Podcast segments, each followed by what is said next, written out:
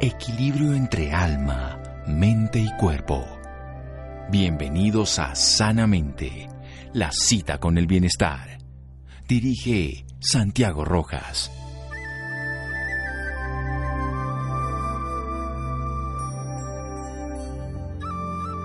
A mi entender, el amor y la callada sencillez, si hablan menos, dicen más. William Shakespeare. Buenas noches, estamos en Sanamente de Caracol Radio, su programa de salud. Es bien interesante hablar de los retos actuales, la sencillez y la adaptación, virtudes especiales para desarrollar en tiempos de crisis, con dos amigos personales que van a hacer este jueves 27, pasado mañana, a las 7 de la noche, un encuentro, un conversatorio, para esas virtudes que podemos desarrollar. El Marcelo, que lo hemos tenido muchas veces acá y pues por eso no lo vamos a traer hoy, y Carolina Angarrita Barrientos, que también la hemos tenido aquí en el programa, una exitosa ejecutiva liderando, entre otras cosas, empresas como Google, Discovery, Nova y primera agencia digital de On Stop Shop aquí en Colombia. Es la incubadora de empresas más importante del grupo empresarial y vicepresidente de programación y mercado del canal RCN. Tiene además estudios en la Universidad de Westminster en Inglaterra y la Universidad de Berkeley en liderazgo de cambio innovador. En los últimos años ha hecho una transformación no solo para ese tema fundamental de su vida personal, sino ayudar a miles de personas a que se transformen. En los últimos cinco años ha sido consistentemente elegida como una de las 100 líderes con mejor reputación en el país en el ranking Merco. Además, ha tenido otros premios, pero fundamentalmente es un ser humano maravilloso y eso es lo que nos la trae aquí al programa. Querida Carolina Angarita Barrientos, buenas noches y gracias por acompañarnos. Santiago, muchas gracias y también por esa presentación tan bonita y por la invitación a este programa, por supuesto. Bueno, se puede ser sencillo porque en, en, Oriente dicen una frase que yo repito mucho, ser feliz es sencillo, es simple, lo difícil es ser simple o sencillo. Está súper buena la frase y tiene toda la razón. Además, hay mucha sabiduría ahí. Pero cuando volvemos y nos acordamos del poder de lo simple, nos acordamos del poder de nosotros y del poder que tenemos dentro, que es maravilloso. Sí, el poder de lo simple y el poder de que somos ya suficientemente capaces. El tema fundamental es que determinamos nuestra vida por muchas, muchas otras consideraciones que el mundo espera que seamos. Hablemos un poquito de ese reto actual de la adaptación, no solamente a la pandemia, no solamente a los bloqueos, no solamente a las crisis, sino a cualquier consideración de la vida. Así es, lo opuesto a la adaptación es la resistencia y todo sufrimiento viene de la resistencia, ¿no? Me resisto a mi vida, me resisto a mi trabajo, me resisto a mi pareja, me resisto a mis hijos, me resisto a mi ciudad, me resisto a los políticos, eh, porque el uno porque es de un lado y el otro porque es del otro. Entonces, lo opuesto a la adaptación es la resistencia y la resistencia se deriva al sufrimiento. Entonces, vamos a hablar de precisamente el lado opuesto del sufrimiento que es la adaptación. Esa capacidad de entender Ojo, no es agachar la cabeza, no es rendirse ante las circunstancias, no es dejar que se resuelvan las cosas solas en inacción. La adaptación es una adaptación inteligente, la adaptación es desde un lugar de responsabilidad, por tanto desde un lugar de amor, por tanto desde un lugar de poder. Entonces yo me adapto a las circunstancias para no resistirme a ellas y para evitar el sufrimiento y me adapto inteligentemente, me adapto estratégicamente, me adapto de manera tal que pueda sacar lo mejor de las circunstancias, sean las que sean, y ahí enfoco mi energía. Bueno, vamos a enfocar la energía después de un pequeño corte en esa adaptación, dejando la resistencia y por ende el sufrimiento. Seguimos en Sanamente de Caracol Radio. Síganos escuchando por salud. Ya regresamos a Sanamente. Bienestar en Caracol Radio. Seguimos en sanamente.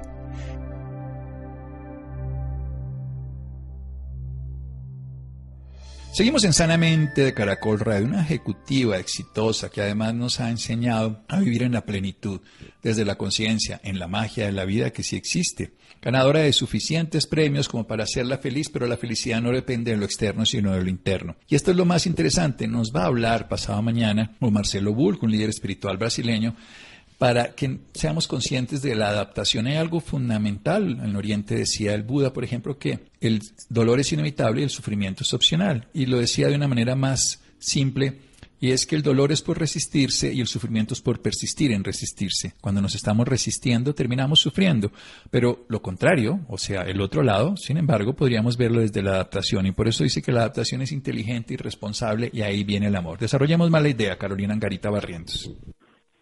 Pues Santiago, estoy sorprendida de verdad de la capacidad de síntesis en todas las ideas, pero básicamente nosotros tenemos a cada minuto de nuestra vida una lección que hacer.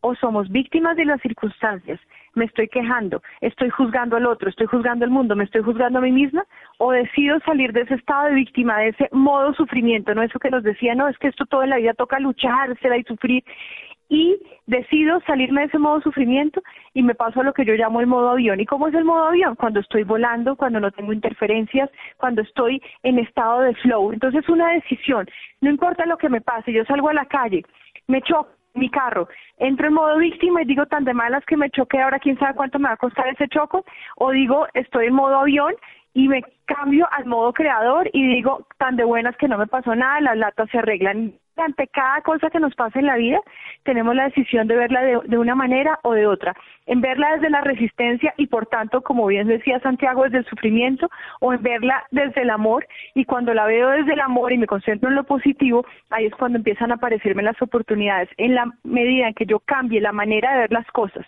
número uno, en la medida en que yo cambie el foco donde lo estoy poniendo, en el dolor o en la oportunidad, en, en el sufrimiento o en las cosas buenas que me puede traer, ahí en esa medida cambian la manera de cómo yo experimento la vida y si yo experimento la vida mejor y me siento mejor, actúo mejor y eso se vuelve una bola de nieve absolutamente positiva y empoderadora y me va a traer más cosas buenas. Bueno, entonces salimos de la víctima, dejamos de considerar que las circunstancias son ajenas a mí y yo soy simple y llanamente un sufriente de esto.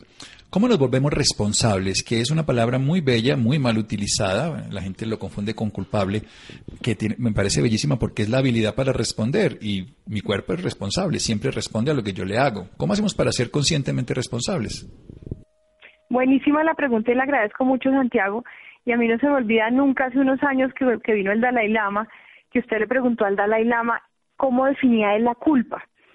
Y él sonrió de oreja a oreja y nos dijo a todos en la audiencia, nos dijo, la culpa es para ignorantes. Y el día que él dijo eso, yo no entendí por qué decía eso.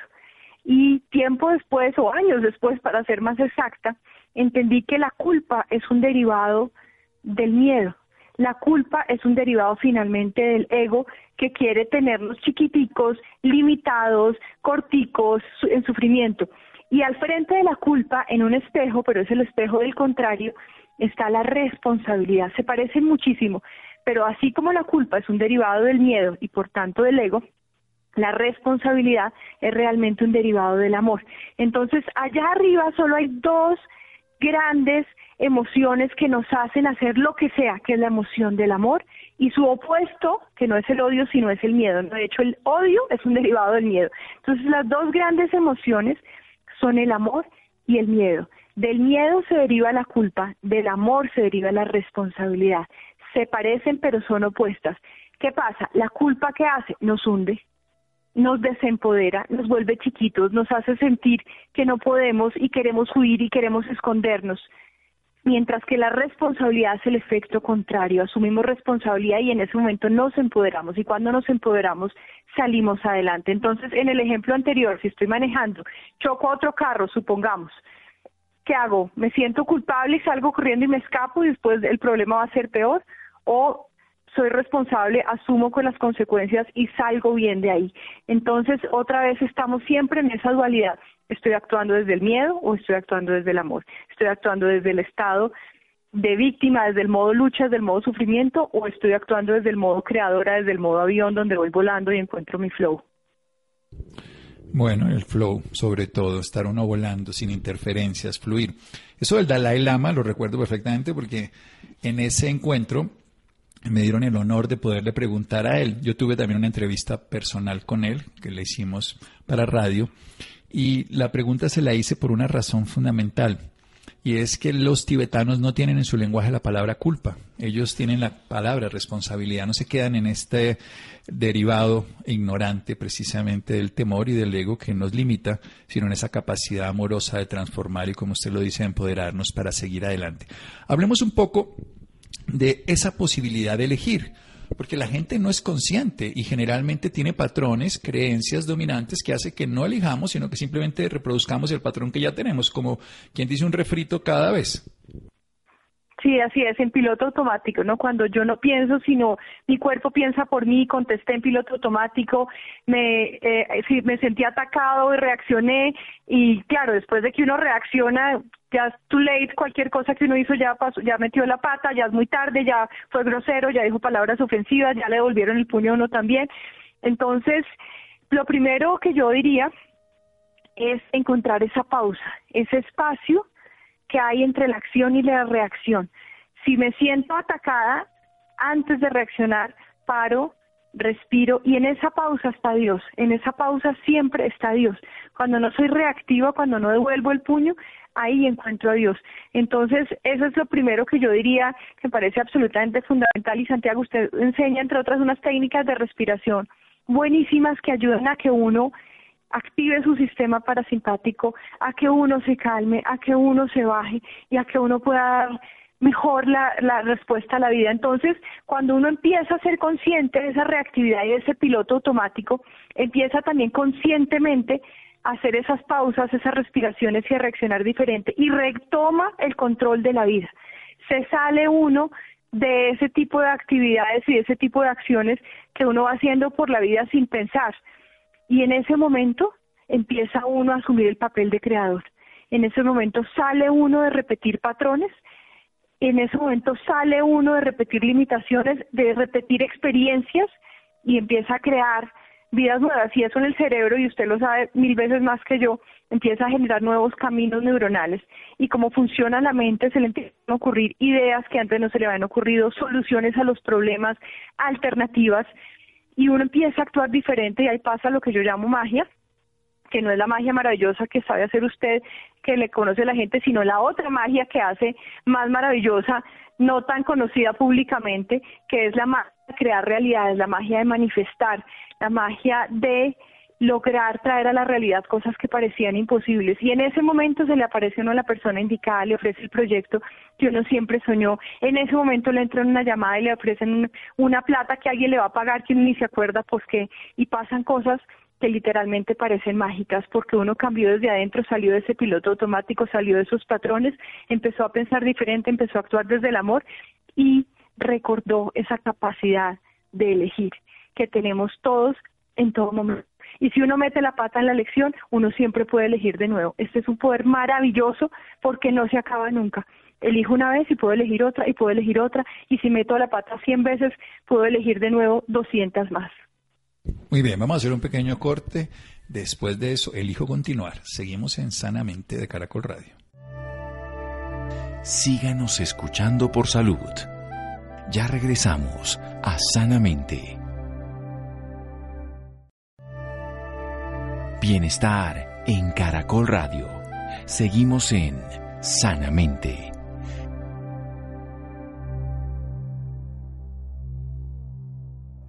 Seguimos en Sanamente de Caracol Radio, aprendiendo a elegir ese don de la vida, de poder elegir en cada oportunidad, de elegir y sobre todo abrirse la posibilidad de ser creadores, de ser creadores desde esa opción de no repetir un patrón que nos lleva condicionados a siempre reaccionar. Hay quienes dicen que madurar es dejar de reaccionar por todo, y eso sería aplicable para cualquier etapa de la vida. Y cuando nosotros somos capaces de madurar siendo niños o madurar siendo adultos o madurar en el proceso de una relación de pareja, en lugar de reaccionar podemos hacer esa pequeña pausa, esa reflexión, introspección, activar el son, el, tono que tenemos todos para simpático cuando hacemos la pausa, nos miramos, sentimos y tomamos la decisión o somos víctimas o decidimos volar sin interferencias, fluir, ya no en la culpa que nos lleva a la ignorancia, ya no en el miedo, que es simplemente uno de esos facetas del ego que nos encubre y nos dispersa de lo que tiene sentido y nos evita vivir en la vida a través del empoderamiento de la responsabilidad que nos da el amor. Nos están hablando de que el sufrimiento es resistencia y nos están enseñando a cómo adaptarnos a través de la lección. Continúe, Carolina. Otra vez, Santiago, plop con todo ese resumen. No, yo creo que las, las ideas centrales, eh, para repetirlas en un listado más corto, son de atrás para adelante. Número uno, tenemos todos y todas el poder de elegir, siempre, ante cualquier circunstancia. ¿Qué podemos elegir? Podemos elegir cómo me comporto, cómo respondo, podemos elegir qué pienso de eso, podemos elegir dónde pongo el foco y podemos elegir bien y sabremos que habremos elegido bien porque sentimos paz en el corazón con esa elección. O podemos elegir mal y nos equivocamos, la emberramos con otro ser humano, metimos la pata y cuando nos equivocamos, la belleza es que podemos elegir de nuevo, poner la cara, pedir disculpas, asumir responsabilidades, empoderarnos nuevamente y volver a donde nos dé paz en el corazón. Entonces, idea número uno de atrás para adelante, tenemos todos, siempre sin excepción, el poder de elegir y volver a elegir. Segunda idea central, cuando estamos en resistencia, inducimos el sufrimiento. Cuando le resistimos al COVID, a la vida, a la pareja, al trabajo, cuando nos sentimos atacados es porque estamos en resistencia. Y la resistencia siempre, siempre, siempre trae sufrimiento. ¿Cuál es el opuesto? La adaptación, la adaptabilidad que no es, otra vez, no es desde la culpa, no es desde bajar la cabeza, no es desde mi falta de dignidad, no es desde mi desamor, sino la adaptabilidad desde el amor, desde la inteligencia, desde esa capacidad de ver las cosas, no desde el modo víctima, no desde el modo sufrimiento, no desde el modo lucha, sino desde el modo fluir. Enfocarnos, punto número tres, en lo que nos convenga enfocarnos. ¿Por qué nos enfocamos en la queja, en el dolor, en lo que me hicieron, en el problema? ¿Por qué nos enfocamos en eso? Cuando conscientemente podemos cambiar nuestro foco y aprender a ver lo positivo en cada situación, la lección que hay, lo que me sirve, lo que me enseña, lo que me ayuda a crecer, la oportunidad que hay escondida detrás de la crisis o de la aparente tragedia. Entonces, ese tercer punto, nuestra capacidad de enfocarnos es absolutamente fundamental, porque en lo que nos enfocamos, como está aprobado por la neurociencia, eso mismo se expande. Como cuando uno quiere comprar, no sé, un carro nuevo sale a la calle y todo el mundo tiene ese carro que uno quiere comprar. Entonces enfoquémonos en lo que corresponde. Bien, entonces vamos a enfocarnos. Cuéntenos un poco de lo que van a hacer con Marcelo. Enfoquémonos en eso que precisamente eso es lo que nos expande. Cuando un científico decide mirar una línea específica de posibilidades, todo se dispara favorablemente. Veamos con las vacunas, para poner un ejemplo. Supuestamente nos demoraríamos seis, ocho años en construirla. Cuando todo se puso en el mismo lugar, se generaron en pocos meses. Entonces, ¿qué va a hacer con Marcelo? Marcelo Bulk. Nos vamos a ver este jueves 7 de la noche a tener un conversatorio precisamente sobre la sencillez sobre el poder de lo simple, sobre el poder de lo fundamental, sobre esto que nos recordó la pandemia de volver al corazón de las cosas y sobre la capacidad de adaptación que la necesitamos todos precisamente para salirnos de ese sufrimiento del que tanto hemos hablado. Marcelo, que es gran amigo de Santiago, que ha estado muchas veces en este programa, Marcelo es un líder espiritual maravilloso, es la cabeza de Brahma Kumaris para Colombia y ellos vienen trabajando como Universidad Mundial de la Meditación en técnicas específicas para relajarnos y para entrar en calma. Y yo desde mi lado lo complemento con mi experiencia, con los cursos, con los aprendizajes, con lo que he probado de lo que yo llamo la magia, que es recuperar ese poder que todos tenemos dentro para darle la vuelta a cualquier circunstancia, para crear nuevas realidades, para manifestar cosas que siempre hemos querido. Entonces la idea es tener un conversatorio entre los dos sobre el poder de la sencillez y el poder de la adaptación para vivir mejor, sobre todo en estos tiempos de incertidumbre y convulsionados. Sí, el poder de la sencillez. ¿Cómo es la plataforma? ¿Cómo, las, ¿Cómo pueden hacer las personas para poder acceder aquí en horario colombiano 7, 8 y 30, jueves 27, pasado mañana? El link está puesto en las redes sociales de Brahma Kumaris, está puesto en mis redes sociales, estoy como arroba caroabu en Instagram, en Twitter, estoy como con mi nombre completo en Facebook, Carolina Angarita Barrientos, La Magia sí existe, y también está puesto en LinkedIn con mi nombre completo, entonces pueden ver en las páginas de Brahma Kumaris, en las de Marcelo y en las mías, el link para que le den simplemente clic y entren directamente a nuestro evento. En arroba Caro Au, ¿no? Au, ah, exacto. A, a, Angelita B larga, que es la B de Barrientos, y U de Urdaneta, que es mi tercer apellido, Caro Abu. Caro Abu en Instagram o Carolina Angorita Barrientos, la magia si existe en Facebook, o en BK Colombia, B de Bogotá, K de Kilo, Colombia.org, que es la página de Brahma Kumaris. Volvamos a lo sencillez, precisamente volvamos a desarrollar ese principio de lo simple. Nos hemos complejizado en todo en la vida, entre otras cosas para buscar tener bienestar, siempre queremos tener más y más y más y más. ¿Cómo podemos cambiar esa perspectiva o por lo menos darle una aplicación práctica? Si yo soy una hormiguita y me encuentro un rompecabezas de cuatro piezas, me va a parecer absolutamente imposible armarlo. No voy a entender nada. Voy a parar encima de una de esas piezas gigantes de rompecabezas de cuatro piezas y no voy a entender qué hace fit con otra de las piezas que están ahí. Pero si yo soy un niño de tres años que tengo una distancia de 60 centímetros al rompecabezas, ya puedo empezar a entender cómo se une una pieza con la otra. Pero si yo soy la mamá de ese niño y paso caminando y lo veo desde arriba, voy a ver facilísimo en mi cabeza cómo encajarían las cuatro grandes piezas de ese rompecabezas.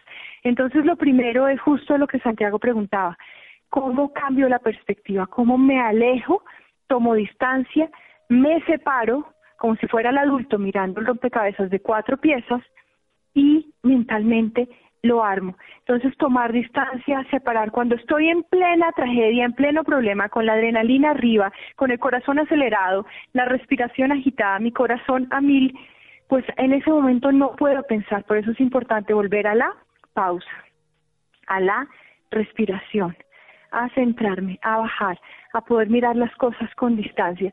Y cuando las veo con distancia, las veo con mayor claridad. Y segundo, levantar la mano. Siempre hay gente que sabe cosas que no sabemos, siempre hay gente que puede ver las, cosas de una perspectiva diferente. Entonces, buscar ayuda. Muchas veces creemos que solos podemos resolver el mundo y lo que hacemos es cargarnos un piano cada vez más pesado en las espaldas. Entonces, levantemos la mano, busquemos ayuda, oigamos diferentes perspectivas y tomemos lo que corresponde viéndolo con distancia, con separación, con cabeza fría, para poder actuar de la mejor manera posible. Con cabeza fría. El tema fundamental es eso. Tenemos demasiada emoción subida que no somos capaces de dirigir. Las emociones en absoluto son malas, son indispensables para la vida. Sin embargo, terminamos destruyendo a los demás. Volvamos a la palabra responsable, pero desde su origen, el amor. ¿Cómo lo ve usted? ¿Cómo lo considera? ¿Cómo sanamos nuestras heridas y podemos no destruir a través de volver al amor? Pues es que el amor empezando por el amor propio, es el piso fundamental, el cimiento, la base sobre la cual construimos el edificio de nuestra vida. Qué tan alto, qué tan imponente, qué tan elegante, qué tan bonito, depende de cómo esté esa base. Si la base está mal, pues se le van a empezar a caer pedazos del edificio, puertas, ventanas, muros. Entonces, cada vez que a alguien se le cae en la misma puerta y la vuelve y la pone y se le vuelve y se le cae, que es un patrón que se repite mucho, ¿no? Y otra vez el mismo tipo de jefes y otra vez el mismo tipo de compañeros. Cada vez que uno tiene un patrón repetido en la puerta del edificio que se le está cayendo, es porque ahí en la base, allá abajo, donde está el amor, empezando por el amor propio, hay un problema. Entonces, detrás de cada patrón hay un problema de desamor que normalmente está atado a una creencia desempoderante o limitante sobre nosotros mismos que nos hace sentir menos, que nos hace sentir inferiores. Entonces, trabajar el amor, y otra vez, desde el amor propio, cuando, cuando yo digo primero yo, segundo yo y tercero yo, no es egoísmo, sino es generosidad, porque cuando uno se da amor primero a uno mismo, cuando uno está bien uno mismo, puede darle más a los demás, pues igual pasa. Entonces, cuando trabajamos desde el amor construimos edificios sólidos, relaciones sólidas, carreras sólidas.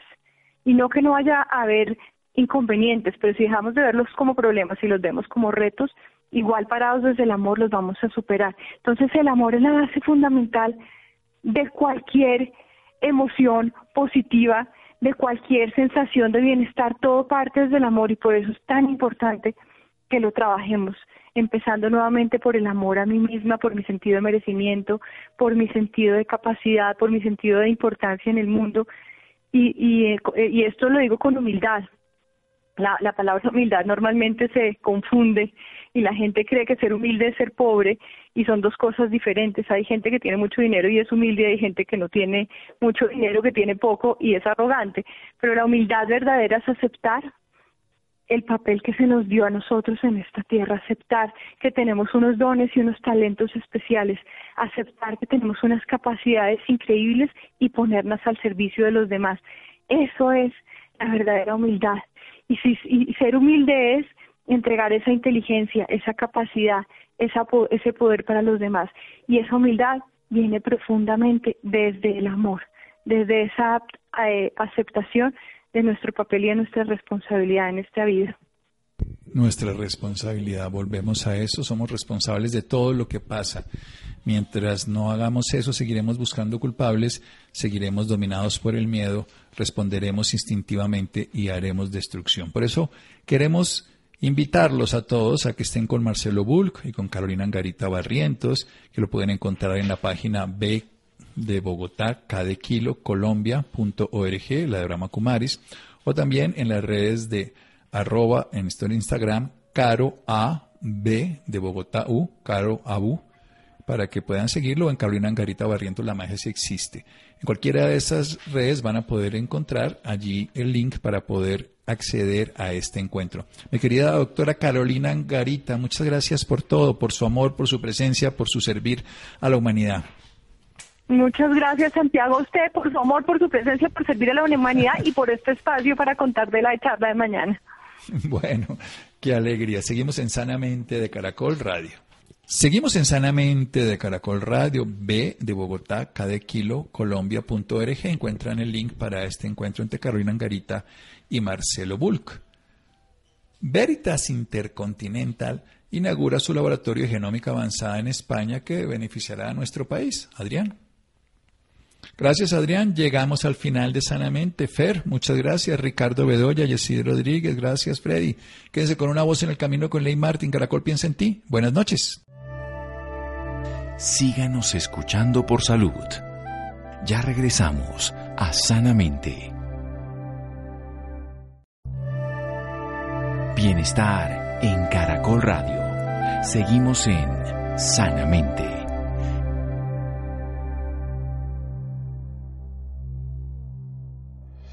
Seguimos en Sanamente de Caracol Radio B de Bogotá, kilo, colombia.org. Encuentran el link para este encuentro entre Carolina Angarita y Marcelo Bulk.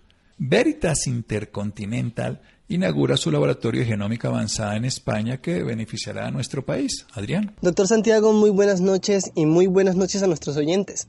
Durante el 2020, el Centro de Rehabilitación para Adultos Ciegos, CRAC, atendió alrededor de 300 pacientes con degeneración macular asociada a la edad, aunque operó únicamente durante seis meses al año. Gracias al modelo de rehabilitación integral del CRAC, los pacientes con baja visión o alteraciones visuales a causa de la degeneración macular de MRE recuperan su autonomía, independencia y después de su rehabilitación funcional reciben apoyo en materia de inclusión social.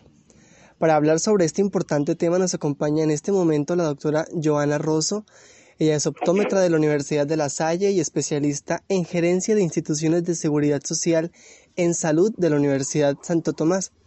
También es especialista de baja visión para la Fundación 11 para la solidaridad con las personas ciegas de América Latina. Actualmente es coordinadora de salud visual en el Centro de Rehabilitación para Adultos Ciegos CRAC. Doctora Johanna Rosso, muy buenas noches y bienvenida Sanamente de Caracol Radio. Hola, buenas noches, ¿cómo están? Muy bien, doctora. Me gustaría que comenzáramos, o que nos comenzara contando, mejor dicho, cuál es la principal causa de ceguera en el mundo. Bueno, la principal causa de ceguera en el mundo actualmente es la degeneración macular relacionada a la edad y eh, seguida es hasta el glaucoma. Muy bien, doctora. Y en un poquito más de profundidad, ¿qué es la degeneración macular? La degeneración macular es una eh, enfermedad que se produce por el deterioro de las células de la retina. En la retina nosotros tenemos un área que es especializada, que es la que nos permite ver los detalles, los colores, eh, las formas. Esa parte es la mácula. En la mácula es ahí donde mayor concentración de conos y bastones, más específicamente conos, em, tenemos en esa área y ellos son los que se deterioran con la edad. ¿Por qué con la edad? Porque obviamente llevan trabajando mucho tiempo y al llegar a ese momento de vida algunas personas pueden presentar una degeneración macular. ¿Por qué se predispone a eso? Por ejemplo, los fumadores, los que se exponen al sol, las personas obesas, le da más que todas las mujeres blancas, en edad promedio 50 años en adelante pues se puede estar eh, presentando la degeneración. Muy bien, doctora. Ahora me gustaría que nos comentara cuáles son aquellos síntomas que pueden presentarse en esta patología.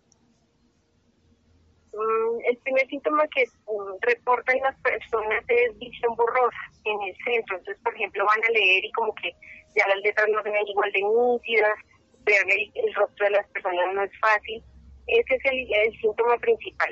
Y después ya cuando te va avanzando la enfermedad, por ejemplo, las personas van caminando y hay una reja.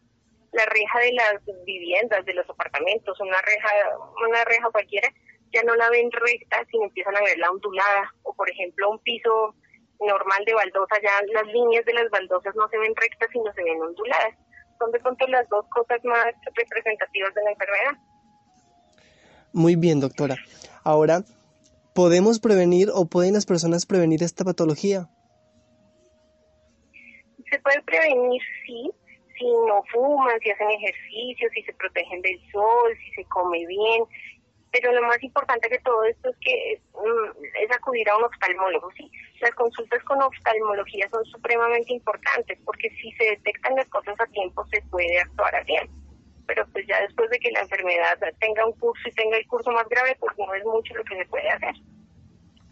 Muy bien, ahora que menciona usted una especialista en oftalmología, ¿qué tan recurrente o qué tan seguido o con, con qué periodo tenemos que asistir o deberíamos asistir idealmente a, a un especialista?